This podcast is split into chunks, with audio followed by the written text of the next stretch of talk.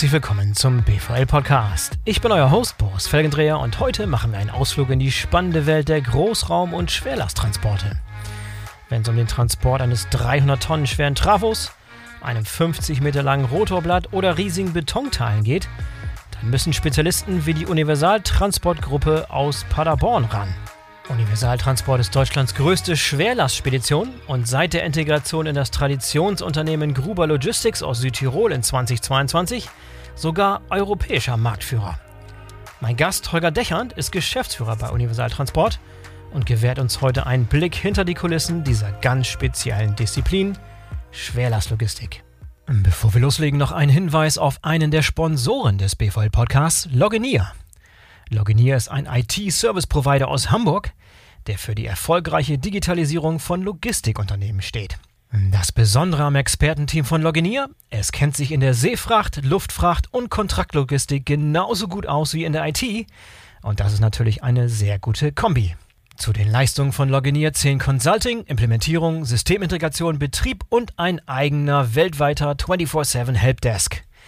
Wenn ihr also Unterstützung bei der Digitalisierung und bei IT-Lösungen braucht, dann bietet Loginier alles aus einer Hand. Hardware sowie logistikspezifische Anwendungen wie CargoWise oder Warehouse Management Systeme, aber auch Microsoft 365, SAP Finance und so weiter. Cybersecurity-Strategien und Lösungen sind auch ein Spezialgebiet von Loginier. Ob strategische Beratung bei IT-Sicherheit und Lösungen, um Sicherheitslücken zu entdecken und Hackerangriffe zu verhindern oder auch Sensibilisierung der Mitarbeitenden mit Security Awareness Trainings. Da seid ihr bei Loginier in sicheren Händen. Besonders interessant dürfte Loginier auch dann für euch sein, wenn ihr international aufgestellt seid und Niederlassungen im Ausland habt.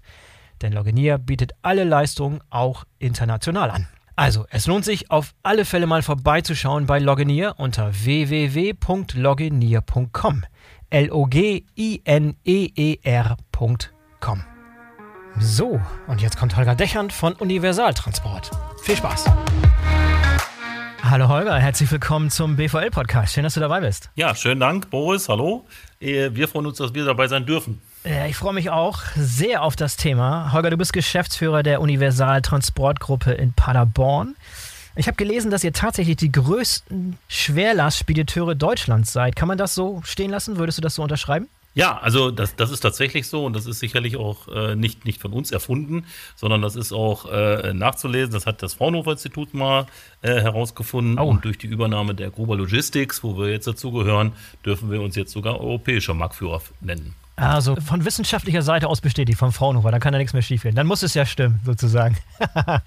ähm, äh, da gehe ich von aus, ja. Ja, woran bemesst ihr das? Was war jetzt die Messgröße für, für die Aussage, dass ihr die Größten seid? ja, dass wir die Größten sind, das wussten wir schon. Nein, Spaß beiseite. äh, wir, wir haben. Nein, nein, also wir, wir haben natürlich unsere Daten äh, abgegeben seinerzeit. Da gibt es ja immer nette Umfragen.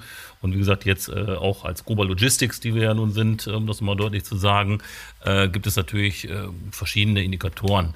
Alleine, dass man sieht, äh, dass wir natürlich auch nicht nur in einer Branche tätig sind. Oftmals werde ich gefragt, wer ist euer größter Wettbewerber? Und da muss ich mal fragen, für welche Branche.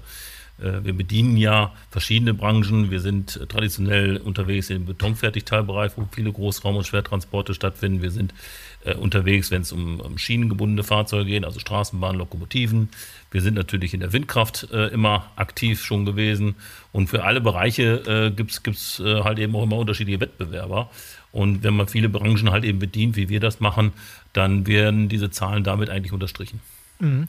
Also es ist eher so, dass sich Unternehmen spezialisiert haben auf die verschiedenen Branchen und ihr arbeitet über die Branchen hinweg. Ist das ein Einstellungsmerkmal für euch oder gibt es noch weitere, die gesamten Branchen abdecken? Es ist ja nicht so, als wenn wir allein auf dieser Welt wären. Andere können auch was und äh, das, das, respektieren und akzeptieren wir natürlich auch. Mhm. Aber wenn wir halt eben auf uns schauen, für uns war es immer wichtig, wie gesagt, äh, äh, drei, drei Sachen zu haben. Und zwar haben wir immer gesagt, wir wollen nie von einem, einer Branche abhängig sein, wir wollen nie von einem Kunden abhängig sein und, und last but not least letztendlich auch äh, von, von nicht einem einzelnen Mitarbeiter Mitarbeiter, sondern wir haben immer geschaut, dass wir halt eben auch dort ersetzen können. Dabei geht es uns gar nicht darum, dass ein Mitarbeiter mal, mal wechselt, was natürlich auch bei uns mal vorkommt, sondern mhm. es geht halt eben darum, wie ersetze ich halt eben auch einen Mitarbeiter, wenn er mal krank, Urlaub etc. ist. Und das war für uns immer wichtig und das war, glaube ich, auch das Geheimnis unseres letzten Jahren des Erfolges. Und den Volk habt ihr schon seit vielen Jahren. Wann seid ihr gegründet? Ich glaube schon kurz nach dem Krieg. Also ihr seid schon eine ganze Weile im Markt. Ja, also die Universaltransport als solches, die wurde 1953 gegründet. Also das war tatsächlich so kurz nach dem Krieg. Ein bisschen später als die Grober Logistics, die wurde noch vor dem Zweiten Weltkrieg äh, gegründet. Mhm. Die Universaltransport ist aber seinerzeit gar nicht mit Großraum- und Schwertransporten angefangen. Das ist immer ganz interessant. Die meisten glauben ja, wir wären auch damit angefangen. Aber das, dem ist nicht so. Wir sind tatsächlich angefangen und haben äh, Rohstoffe für die Betonfertigteilindustrie befördert. Das heißt äh, Zement, Sand, Kies Deutschland bei einem Aufbau. Und das hat man tatsächlich erst mal 17 Jahre gemacht. Und erst als man das so erfolgreich durchgeführt hat, das hat damals die Familie Michels, hat ja dieses Unternehmen gegründet, hat man halt eben bei den äh, Kunden angeklopft, hat gesagt, wenn wir euch schon mit Rohstoffen versorgen, äh, wie sieht's denn aus mit, der, mit den Fertigteilen? Wie kommt denn die Betonplatte letztendlich äh, zum Kunden hin? Mhm. Und das war der Einstieg in den Großraum- und Schwertransport 1970. Das war also die Hochphase sozusagen der großen Betonteile. Ne? Da fing es so an, da war so viel Transportbedarf, viel Aufbau, viel Bauaktivität. Ja, kann ich mir vorstellen. Wie definiert sich eigentlich der Begriff Schwerlastlogistik? Wo fängt die Schwerlast an? Gibt es da eine allgemein gültige Definition, wo normale Spedition, normales Transport- und Speditionsgeschäft aufhört und wo Schwerlast, Großraumtransporte anfangen? Ja, absolut.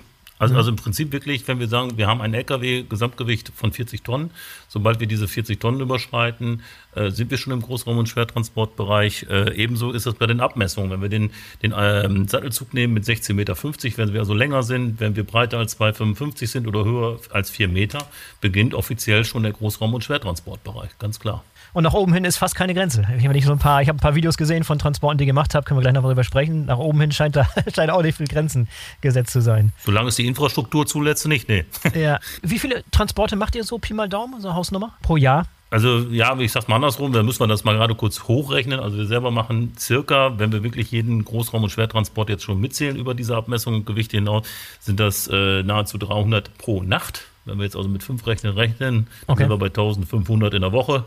Und das können wir jetzt so darin, das sind also 6000 im Monat und das sind weit über 70.000 sozusagen im Jahr. Ja, okay. Und ähm, ihr seid inzwischen nicht nur in Deutschland unterwegs, sondern ihr seid inzwischen auch expandiert und international unterwegs. Ich habe gesehen, in Tschechien, Polen, sogar Ägypten habe ich gesehen. Wo ist so euer Einflussbereich, geografisch gesehen? Ja, wir sagen immer, im Osten geht die Sonne auf. Also wir waren äh, traditionell, sind wir angefangen tatsächlich in Tschechien, äh, haben dann nachher nach Polen äh, ein, ein Büro eröffnet, wo wir heute auch vertreten sind. Wir sind aber auch nach wie vor in Rumänien. Ähm, ja, Thema Russland gibt es natürlich bei uns nach wie vor noch. Auch dort äh, sind wir immer vertreten gewesen. Wir sind auch in der Ukraine vertreten.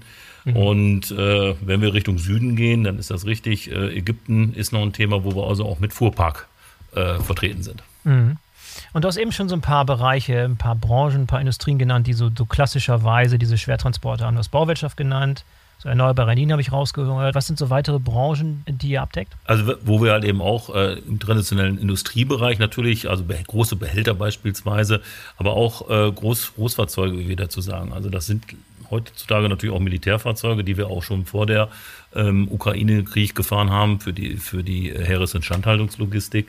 Wir sind aber auch äh, in den Landmaschinenbereich sehr stark unterwegs. Also auch jeder Traktor, jeder Mähdrescher ist ja letztendlich heutzutage auch schon oftmals äh, ein Großraum- und Schwertransport. Das ist also auch noch so ein, so ein Bereich, was wir mit abdecken. Für uns ist aber nicht nur wichtig der, der nackte Transport, sondern wir, wir sehen uns halt eben auch mehr als Spediteur äh, und als Tracker zugleich. Also schwerer Spediteur mit eigenem Fuhrpark, sagen wir dann immer. Mhm. Denn, denn wir haben ja mit unserer Projektspedition Abteilung äh, auch die Möglichkeit, halt eben diese Güter nicht nur in der Bundesrepublik oder in den angrenzenden Ländern äh, zu befördern, sondern ähm, versuchen ja auch, uns da aktiv am Weltmarkt zu beteiligen. Und wenn es dann halt eben mal nach Amerika hingeht, beispielsweise, dann bringen wir auch Lokomotiven nach Amerika und das bleibt alles unter einem Dach. Also diese, so ein, ein Projekt haben wir gerade aktuell, wo wir verschiedene Lokomotiven in Kassel aufnehmen, äh, mit eigenem Fuhrpark, äh, mit unserer eigenen Verkehrstechnik bis nach Hamburg bringen.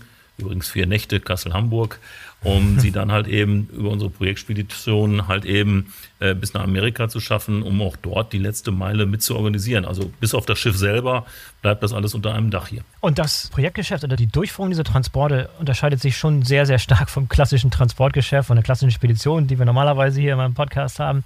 Erklär uns doch mal, wie so ein gesamtes Projekt aussieht. Also als Beispiel, geht viel über Ausschreibung vermutlich. Beschreibt mal, wie so ein Projekt abläuft und wie so ein Projekt von langer Hand im Vorfeld geplant werden muss, bevor so ein Transport tatsächlich durchgeführt werden kann. Also es gibt, wie du schon richtigerweise gesagt hast, es gibt natürlich eine Ausschreibung irgendwann mal für bestimmte Produkte, ob es eine Lokomotive ist, ob es eine große Windkraftanlage ist, ob es ein, ein Trafo ist, wie dem auch sei. Letztendlich ist für uns erstmal ein Transport gut. Und natürlich ist erstmal die erste Frage, äh, wie, wie kriegen wir das jetzt auf, auf die Straße, aufs Wasser oder auf die Bahn. Also wir, wir, wir versperren uns da keinem Verkehrsträger, um das deutlich zu sagen. Im Gegenteil, wir sind ja in Nürnberg sogar Hafenbetreiber für Schwerlasttransporte oder für Schwerlast äh, äh. Und wie gesagt, das ist erstmal das Erste, wie kommen wir erstmal vom Herstellungsort äh, letztendlich weiter. Und da müssen wir natürlich schauen, wenn es mit dem LKW geht, wenn es mit dem LKW gemacht werden muss oder soll, dann schauen, schauen wir natürlich, welche Technik ist dafür äh, geeignet. Das ist. Punkt eins. Ähm, wenn wir das haben, gehen wir dann natürlich in das äh, äh, Angebotsverfahren, dass wir vorstellen, mit der und der Technik würden wir halt eben das Produkt äh, weiter befördern. Und dann ist halt eben die Frage, wo geht es letztendlich hin? Wenn es natürlich innerhalb äh, Deutschland oder Europas bleibt, das kann man mit dem LKW fahren, dann, dann wollen wir das gerne machen. Aber ich sage nochmal deutlich, auch wir verschließen uns nicht dem Binnenschiff oder der Schiene. Also wir sind dabei, äh, das immer wieder voranzutreiben. Die Frage ist natürlich letztendlich auch, ist denn letztendlich der Verlader und der Endverbraucher auch bereit, mehr zu zahlen? Denn man darf eines nicht vergessen, also ein Binnenschiff, nochmal, wir, wir betreiben das gerne, äh, bedeutet aber oftmals halt eben auch, dass höhere Kosten da sind oder beziehungsweise wir zweimal vielleicht auch das Produkt anpacken müssen. Und äh, je öfter wir ein Produkt natürlich anpacken, umso höher ist auch die Wahrscheinlichkeit, dass wir mal was beschädigen. Das ist, liegt ja in der Natur der Sache. Nur nochmal, wir wollen halt eben diesen Zusammenschluss haben mit allen Verkehrsträgern zusammen und natürlich auch mit den Kunden zusammen. Wenn uns ein Kunde zum Beispiel sagen würde, ihr müsst auf jeden Fall mit dem Binnenschiff fahren, dann haben wir natürlich nichts dagegen. Mhm. Die letzte Meile, auch so im Windkraftbereich, wird vermutlich immer der LKW bleiben. Denn die letzte Meile ist, ist ich habe noch keinen Windpark erlebt und ich mache das jetzt auch schon ein paar Jahre, der letztendlich einen Wasseranschluss hat oder der womöglich einen Gleisanschluss hat. Sowas wird es nicht geben. Also wir werden immer nachher den LKW einsetzen müssen.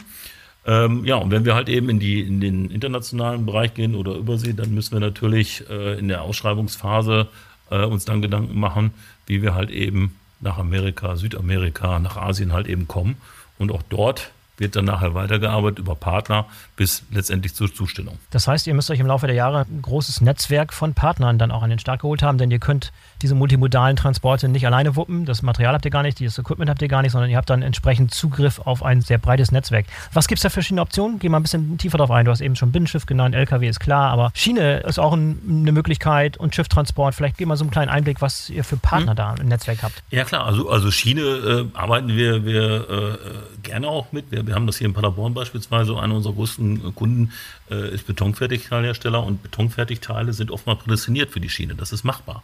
Mhm. Ähm, wir, haben, wir haben früher immer gedacht, oh Gott, oh Gott, die Schiene, die nimmt uns jetzt irgendwas weg.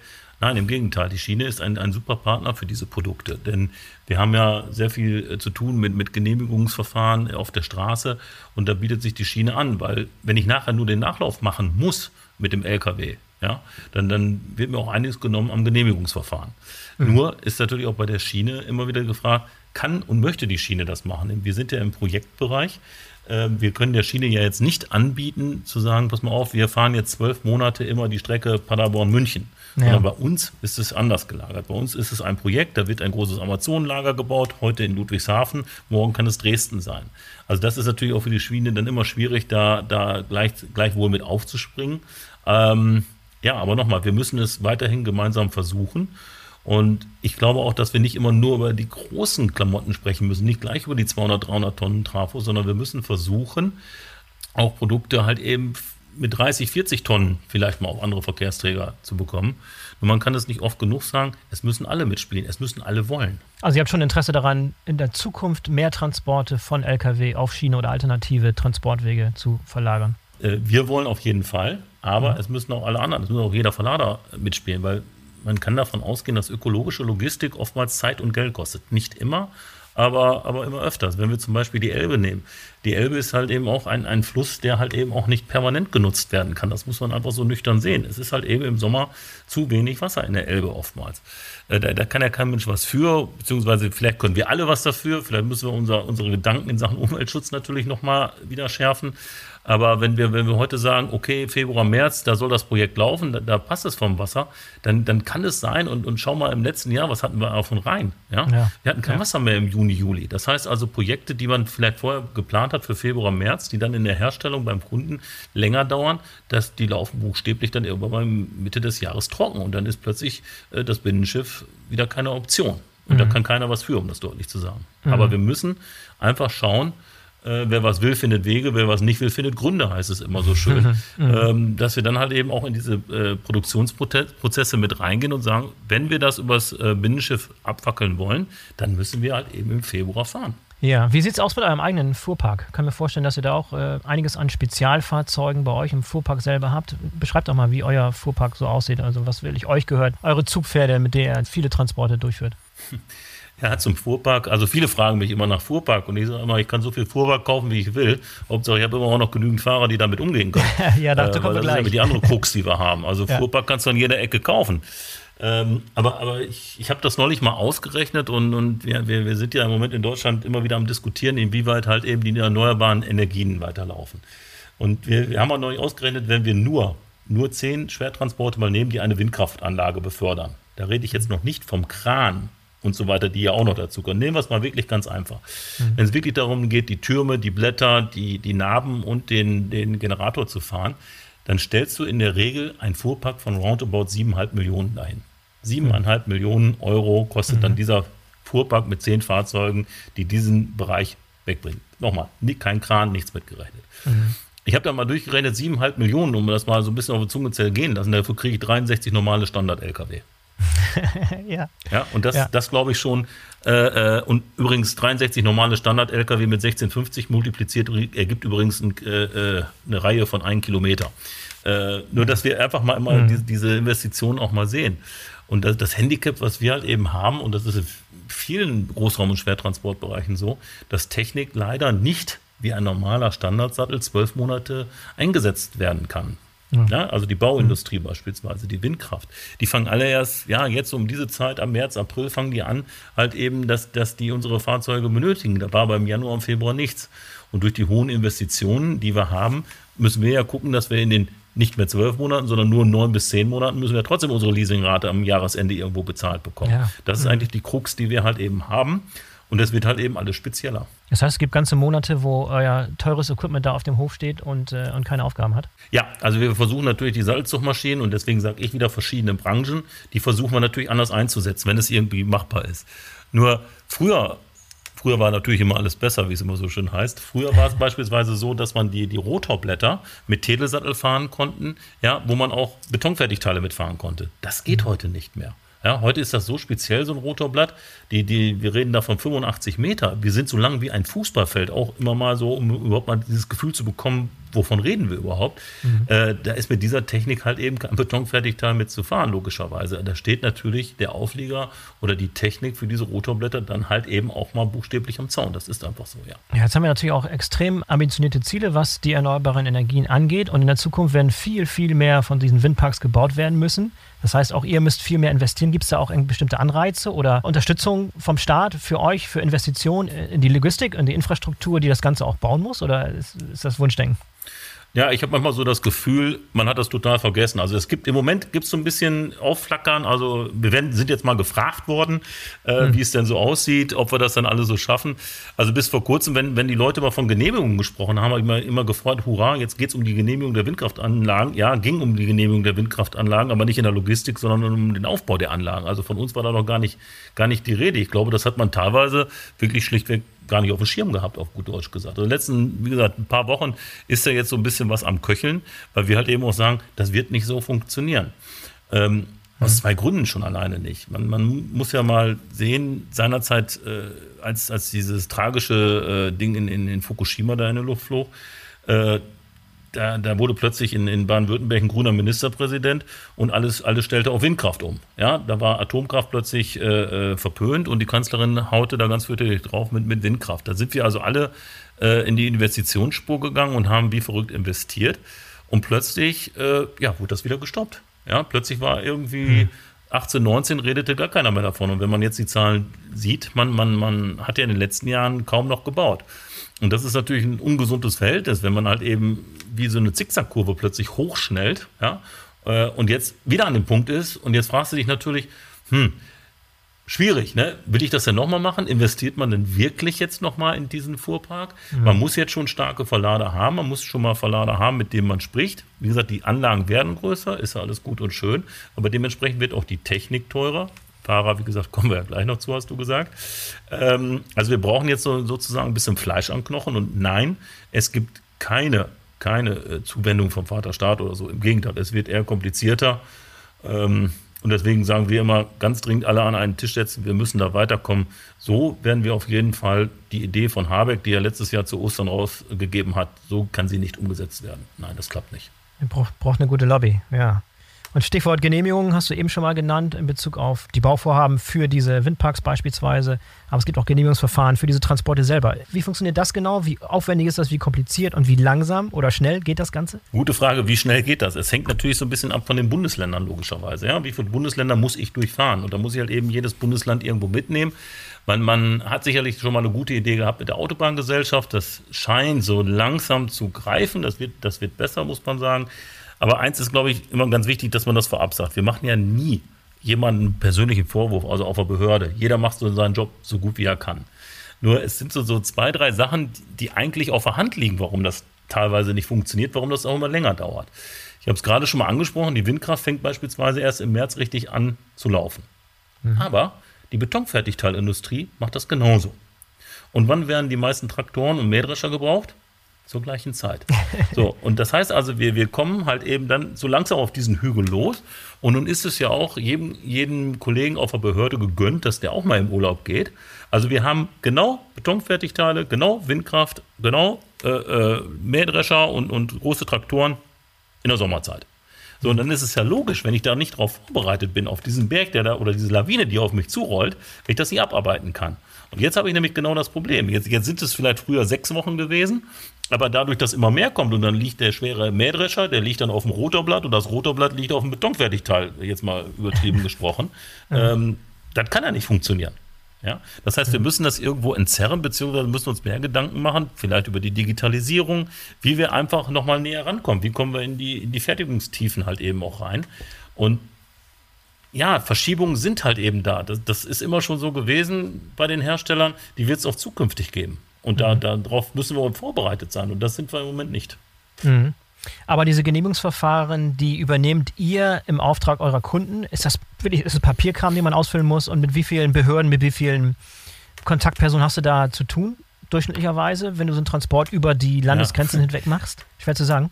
Ja, ist wirklich schwer zu sagen. Also jetzt, jetzt kommt immer die, die Antwort, die, die natürlich der Fragesteller oder Journalist nicht hören würde, es kommt drauf an. Ähm, am besten immer zu erklären mit einem Beispiel. Also wir haben jetzt vor kurzem einen, einen Windpark gehabt, äh, da hatten wir direkten Weg, ja, wenn wir direkt fahren würden, durch zwei, drei Bundesländer 530 Kilometer.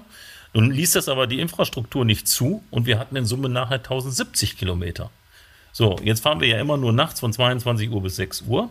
Und je größer natürlich mein Umweg ist, umso eher äh, durchkreuze ich ja wieder das nächste Bundesland. Also es ist ein Teufelskreis, ja. Ich, ich äh, komme also immer weiter in diesen Sumpf natürlich rein, durch diese Umwegkilometer, indem ich natürlich mehr Anhörungen natürlich auch dann stellen muss. Aber wir leben in einem Föderalismus, das, das ist halt so. Ne? Auf Seiten der Behörden, wer genehmigt das? Wer, wer ist der Ansprechpartner bei euch für die Genehmigung solcher Transporte? Ja gut, wir haben, wir haben einmal natürlich, wie gesagt, die Autobahngesellschaft und natürlich dann okay. nachher die Landesbetriebe, Landesbehörden, die dann damit sich einsetzen, je nachdem, wo wir gerade langfahren. Und das ist halt eben so, wie es ist und ich darf auch mal sagen, es ist nicht nur die Berufskraftfahrer, die letztendlich da natürlich auch äh, immer gesucht werden. Das ist auch im Büro übrigens immer kein Zuckerschlecken mehr. Ne? Also ich sage immer, Logistik, das war das Beste, was ich in meinem Leben gemacht habe. und ich will auch nichts anderes machen und ich mache das einfach gern. Ich finde das einfach toll. Das ist der tollste Beruf, den es gibt. Ähm, trotz allem ist das natürlich äh, nicht schön manchmal für die, für die Leute bei uns im Büro, die auf der einen Seite natürlich den Druck des Kunden haben, der natürlich auch sein Produkt jetzt befördert haben möchte. Und auf der anderen Seite hast du die Behörde, die, äh, wo es da irgendwo klemmt. Und, und man ist da wieder in so einer Sandwich-Situation. Also da muss man auch ein bisschen leidensfähig natürlich sein. Also man ruft die Behörden an, man ruft hinterher und auf der anderen Seite sagt der Kunde, Mensch, kannst denn jetzt morgen losgehen? Äh, das Produkt muss raus. Ne? Mhm. Aber so ist es tatsächlich. Es geht um Papierkram, es geht um Behördentelefonate, es geht über solche Dinge. Es geht um den analogen ja. Weg sozusagen. Aber ja. nur, nur mal ein Gefühl dafür zu bekommen, du hast eben erwähnt, dass es so sehr saisonal ist, dass im Sommer sich viel staut, also im, Sommer zum Beispiel viele Lieferungen, Windkraft und Landmaschinen und so weiter gebraucht werden. Wann muss ich dann anfangen mit den Genehmigungsverfahren, dass ich rechtzeitig ausliefern kann? Auch wieder eine, eine super Frage, die uns natürlich auch unsere Kunden immer stellen. Also äh, zu sagen, ach, Wenn sechs Wochen nicht reichen, dann machen wir zwölf Wochen.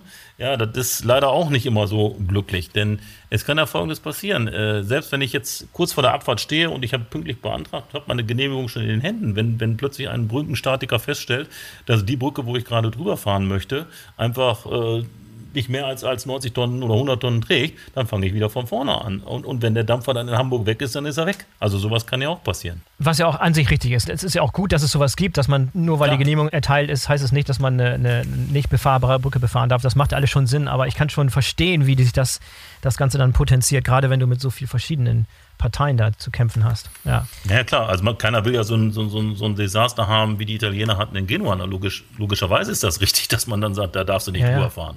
Klar. Ja.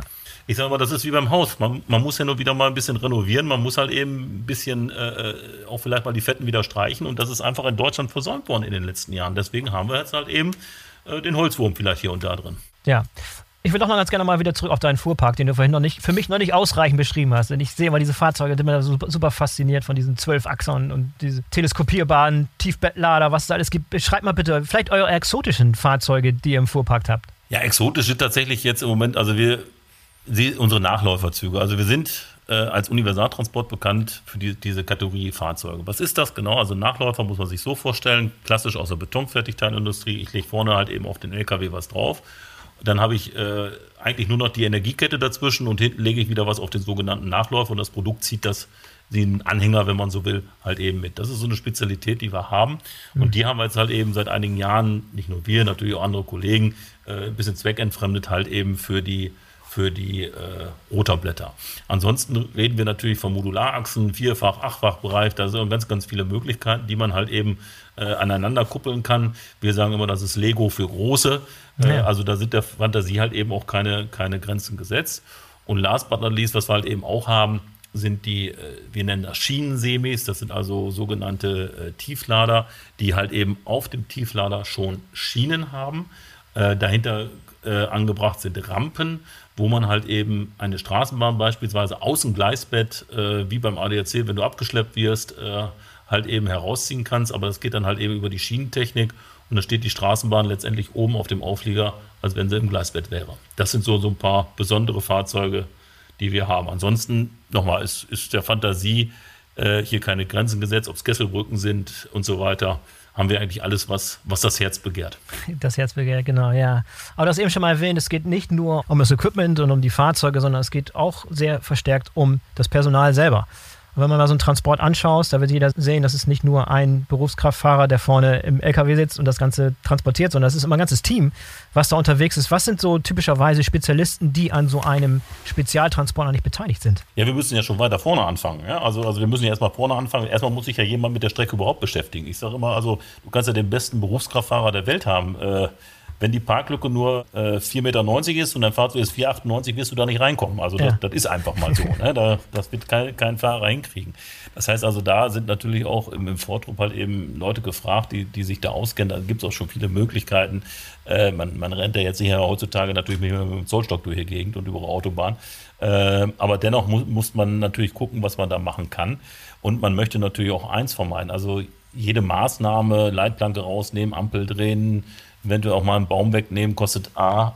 Baum wegnehmen ist immer sowieso schlecht, ökologisch nicht gut, aber auch jeder Handschlag, der gemacht wird, kostet ja letztendlich Geld. Also wird man versuchen, Strecken zu finden, Dinge zu tun, die unseren Kunden erstmal möglichst wenig Geld kosten. Ja? Mhm. Preisverkehre vorbereiten und so weiter und so weiter. Also man geht da schon äh, an die Grenze natürlich von Mensch und Technik, sagen wir immer. Aber man muss natürlich auch so manchmal die Kirche im Dorf lassen. Man, man, man sollte aber auch schauen, denn ich nehme mal wieder diese Parklücke mit den 4,98 Meter. Wenn ein Auto 4,98 ist, ja, wenn die Parklücke 5 Meter ist, kommst du da rein. Ähm, aber vielleicht nicht beim ersten Ansatz. Deswegen ist, ist da immer so, so ein Döpkenspiel, wo, wo ist jetzt wirklich äh, auch mal eine Grenze erreicht, wo man es auch mal sein lässt. Ja, und der Rest ist natürlich logischerweise unsere Berufskraftfahrer im Auto, aber auch die Begleitfahrer, die, die ganz, ganz wichtig sind, die halt eben auch äh, wissen, was sie tun müssen, die, die halt eben alles im Blick haben denn es geht ja letztendlich auch um deren Sicherheit. Und wenn wir da, da gerade nochmal auf unsere Parkplatznot in Deutschland mal hinweisen dürfen, die, die ja nicht nur für die konventionellen Lkw da ist, sondern gerade auch für die Schwertransportbereich, äh, da können wir auch immer appellieren, wir müssen uns da was einfallen lassen. Denn es gibt ja äh, Flächen, wo nur Großraum- und Schwertransporte stehen dürfen. Wir erleben aber jede Nacht, äh, erleben wir es wieder, dass dort die, die Kollegen von den Standard-LKW halt eben schon parken, weil sie keinen anderen Parkplatz gefunden haben.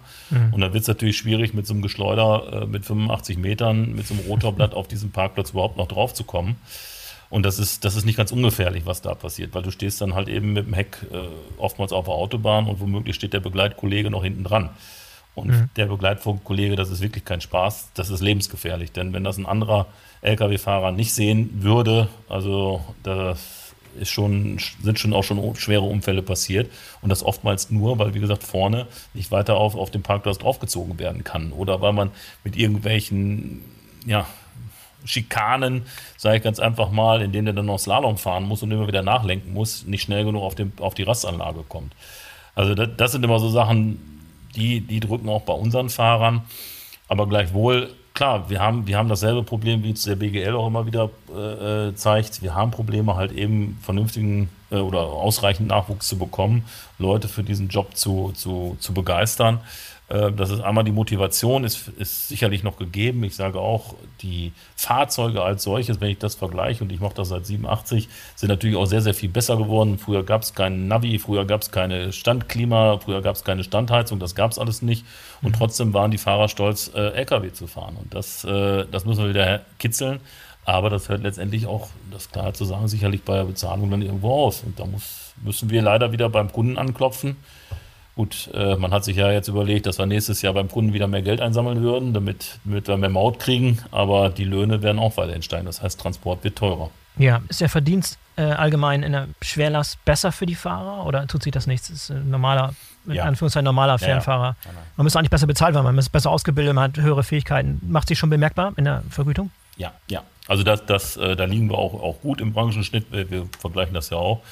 Ähm, aber man muss, man muss aber auch mal schauen, das ist auch ein anderer Job. Ja? Also du musst halt eben auch bei Sturm und Wetter halt eben auch Ketten anlegen, Gurte dran machen, ob das minus 5 Grad sind oder plus 30 Grad, ist egal.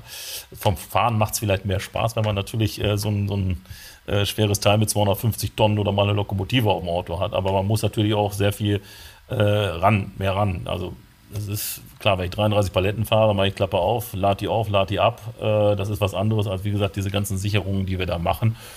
Und äh, dann ist es nur recht und billig, dass natürlich die Kollegen, und das ist bei uns halt eben auch so strukturiert, äh, je größer das Fahrzeug wird, äh, umso mehr Kohle gibt es natürlich auch. Mhm. Gibt es eigentlich ein standardisiertes Training oder eine Ausbildung für diese Schwerlasttransportfahrer oder ist, macht ihr das in Eigenregie oder wie sieht dieses Training aus? Ja, das geht tatsächlich nur in Eigenregie. Also da, da mhm. guckt man natürlich nach, äh, wie gesagt, da muss man mit uns buchstäblich wachsen. Äh, da muss man vielleicht auch mal sagen, so Kollege, also bis hierhin ist okay, aber den Rest äh, lass mal gut sein. Das kommt natürlich auch mal vor, klar. Ja. Ich will nochmal zurück auf etwas, was du vorhin gesagt hast. Du hast vorhin diesen Vortrupp beschrieben von der Streckenplanung, wenn ihr überlegt, welche Planung, welche Modifikationen an der Strecke notwendig sind. Darf ich mir das wirklich so vorstellen, dass da zwei Leute mit dem Fahrzeug fortfahren und sich die Strecke angucken, gezielt? Und dann die Frage, ist das wirklich noch so analog, dass man vorwegfahren muss? Oder gibt es auch schon ich sag mal, eine digitale Art und Weise, solche Dinge vorherzusagen? Gibt es Standarddatenbanken, wo ich irgendwelche Brückenhöhen und so weiter ablesen kann? Oder wie ist das in der Praxis tatsächlich? Ja, erstmal kommt es ja darauf an, wie gesagt, was habe ich überhaupt für Abmessungen? Also es gibt ein paar Standarddinge, wo man sagen kann, da brauchst du jetzt nicht mehr für abfahren. Also, mhm. also wenn ich jetzt, theoretisch bin ich auch im Großraum- und Schwertransport, wenn ich über 4 Meter bin, wenn ich 4,20 Meter, 4 Meter 25 bin, da brauche ich mir also um Deutschlands Autobahn keine Gedanken machen. Mit 4,25 Meter, 4,30 Meter, das funktioniert, das weiß man einfach. Ja. Aber wenn es natürlich höher, breiter, äh, länger wird, dann äh, kommt natürlich mehr und mehr halt eben äh, die, die Kontrolle rein. Schlussendlich sind wir dafür haftbar. Also es hat schon Fälle gegeben, Gott sei Dank nicht bei uns, aber, aber ich habe so ein Paradebeispiel, da, da ist mal ein Kollege gewesen mit einer Garage, da war er ein bisschen höher, da war es aber die Landstraße, also nicht auf der Autobahn. Ja, äh, das hat immer funktioniert, diese Garage durch eine bestimmte unter einer Brücke herzufahren, bis irgendwann mal neuer Asphalt aufgebracht wurde. Da waren es die letzten zwei Zentimeter, die, die dann, die dann nicht äh, gepasst haben. Und das ist natürlich auch sehr, sehr gefährlich, logischerweise. Also der Unternehmer ist schlussendlich immer dafür haftbar was, was da getan wird. Und äh, dementsprechend guckt man natürlich nach. Nur es will ja alles bezahlt sein am Ende aller Tage. Ne? Das ist ja auch immer schön. Auf der einen Seite äh, soll es nicht, äh, will, will der Kunde nicht mehr bezahlen, aber auf der anderen Seite bist du dafür verantwortlich. Ähm, natürlich haben wir auch, äh, also früher hätte man gesagt, Bücher und Hefteweise äh, mit, mit, mit, mit Strecken. Heute hat man das natürlich alles digital und kann danach gucken. Ähm, Und viele Strecken kennen wir sicherlich, aber am Ende aller Tage, je spezieller das gut wird, umso mehr guckt man natürlich nach. Mhm. Ja, Stichwort Digitalisierung ist ein gutes. Wir haben jetzt schon ein paar Mal so ein bisschen über das Thema analog versus digital gesprochen und ich, ich sehe schon, da ist noch viel Potenzial, um Dinge digitaler zu machen. Aber gibt es denn schon gute Beispiele, wo die Digitalisierung eure Branche schon zum Positiven verändert hat, wo ihr schon weiter seid, wo ihr vielleicht was selber entwickelt habt, digitale Tools? Erklär mal ein bisschen, was ihr so im Bereich Digitalisierung treibt. Ja, wir selber sind natürlich in erster Linie sagen wir mal andersrum, wenn wir keine Digitalisierung gehabt hätten, hätten wir Corona nicht überlebt, um das mal deutlich zu sagen. Also wir konnten ziemlich schnell, äh, jetzt, das hat noch gar nichts mit dem Transport als solches zu tun, sondern wir versuchen da schon natürlich seit Jahren da, da ganz vorne mitzuschwimmen.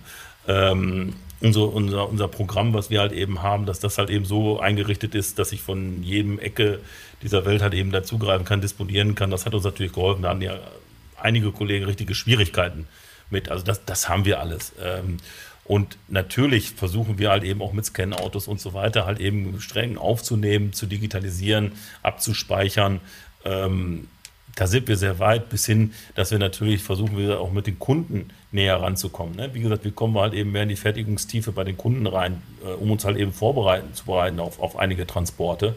Da ist, wie gesagt, äh, ich glaube, noch ganz, ganz viel Möglichkeiten, die wir da gemeinsam bestreiten können. Ja, beschreib gerne, wie können die aussehen? Was ist, was ist denn so dein, deine Vision der digitalen Schwerlastlogistik der Zukunft? Wenn du einen Zauberstab hättest, was für digitale Tools würdest du dir gerne wünschen, die dein Leben und das Leben deiner Mitarbeiter vereinfachen würden? Ja gut, also ist ja mal Politiker gesagt, wenn sie Visionen haben, müssen sie zum Arzt gehen. Aber äh, den Zauberstab Stab einfach mal, mal nehme, äh, dann, dann würde ich mir schon vorstellen, wie gesagt, wie kriegen wir es hin, halt eben uns noch besser mit dem Kunden zu verknüpfen, dass wir wirklich wissen, wann welches Produkt äh, äh fertig ist, um das halt eben wiederum zu, zu äh, nehmen und zu sagen, okay, in der Kalenderwoche 33, da soll dieses und jenes Produkt fertig sein äh, um das dann halt eben wieder abzugleichen digital. Welche Strecken sind da überhaupt möglich? Gibt es da vielleicht Wanderbaustellen? Gibt es da halt eben irgendwelche Brückenmaßnahmen, die da eingerichtet werden? Das würde ich mir natürlich wünschen, dass das halt eben auf Knopfdruck noch viel, viel mehr äh, funktioniert, dass auch der Kunde sieht, ach du lieber mein Vater,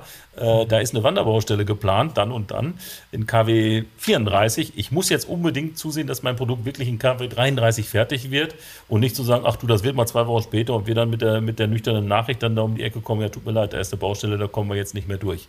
Also da würde ich mir wünschen, wenn ich den Zauberstab nehmen kann, dass wie gesagt, äh, äh, alle Bereiche, die damit zu tun haben, ja, halt eben noch mehr ähm, zusammengefasst werden. Mhm. Also auch schon der Kunde sieht, oh Gott, oh Gott, das geht nicht. Mhm. Holger, du hast gerade erwähnt, jetzt bist du schon viele Jahre dabei. In den 80er Jahren hat dich das Fieber gepackt. Der Logistik zumindest. Ich weiß nicht, wie lange du schon in der Schwerlastlogistik bist, aber wenn du so zurückblickst, was waren so in deiner Karriere so die aufregendsten, spannendsten, denkwürdigsten Schwerlastprojekte, an denen du gearbeitet hast? Ja, also machen tue ich das jetzt hier seit, seit 17 Jahren, mhm. äh, Schwerlast. Vorher, vorher habe ich also konventionell auch gemacht, war, war in den 90er Jahren halt eben auch schon in, in, in Tunesien äh, Textilbranche halt eben äh, sehr, sehr gerne gemacht.